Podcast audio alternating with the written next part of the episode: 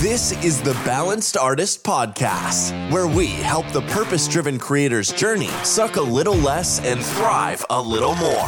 Hosted by award winning musician, TEDx speaker, and comedian Rory Gardiner. Who? We chat with experts who help level up your creative career by reframing your lifestyle as a balanced artist.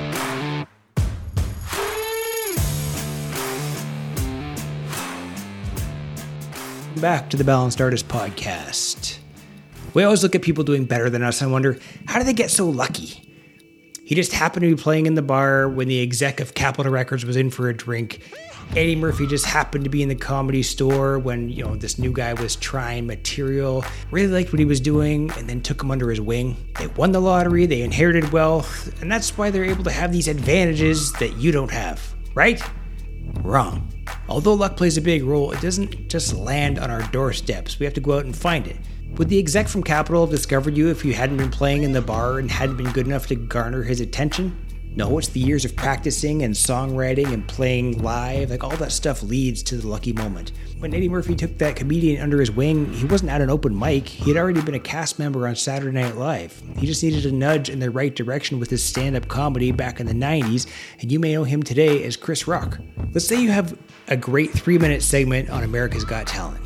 You win the show, and now you have, like, you're a Vegas headliner. Okay, like, how are you going to headline with three minutes of material? And the same goes for TikTok. Like, if you get one 30 second viral clip, that could explode your career. But if all you have is 30 seconds to offer, then there's really no product to sell, and your whole thing is just under development. Matt Rife is a comedian who's been going viral online for the last year, and so much now that he's, he's actually sold out a world tour. And by this point, he had already released one or two albums, and he'd been developing his act for over 10 years.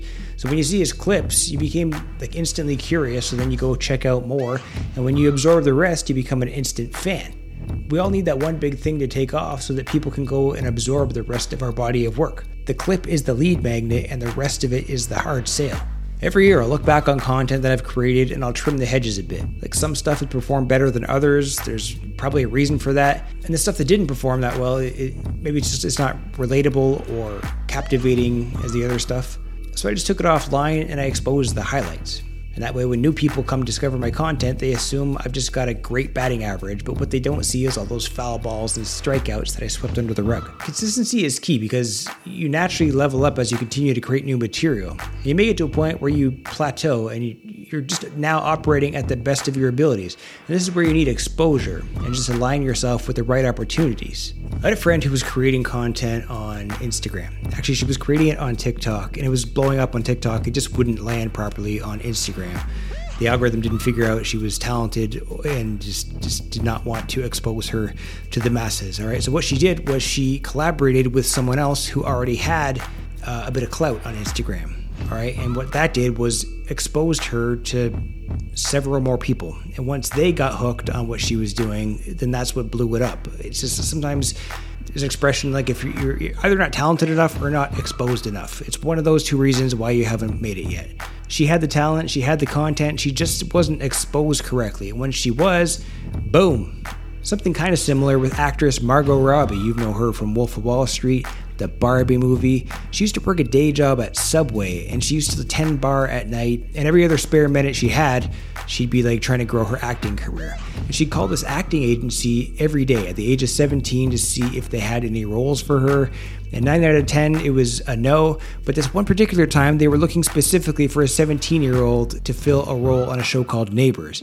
And she aced the audition, landed the role, and thus began her career in the arts. I don't know what you're thinking. I don't, you know, I don't want to be annoying. I don't want to call a casting agent every single day. You know, that's kind of, and I get it, but it just it kind of kept her top of mind. It would keep you top of mind. Obviously, she had the chops to pass the audition. And when she was on the show, that didn't necessarily make her a star instantly. She still had a lot to prove. It's like these people who get record deals and think, that's it, I've made it. It's really, that's just the beginning, right? So she got on this show called Neighbors. And then from there, she built a body of work and, and honed her craft, I guess, until the opportunity of Wolf of Wall Street came along years later. And that's what blew up her career but she wouldn't have gotten that without the neighbors and the number of other minor roles, commercials, and whatever the heck she did leading up to that point. The moral of the story is if you're a painter, then paint. Then display your work in art galleries and online. If you're a photographer, take pictures, lots of them, then post them on Instagram. Then share them with the people that you think could provide you with an opportunity to take photos at a higher level than you're currently at.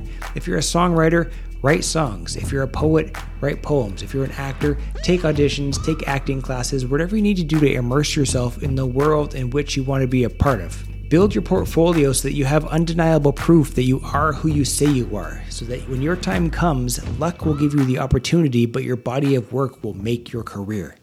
That's all we've got for this episode of the podcast. We have new shows every week, so remember to hit subscribe and share this episode with anyone you think could benefit from becoming a balanced artist.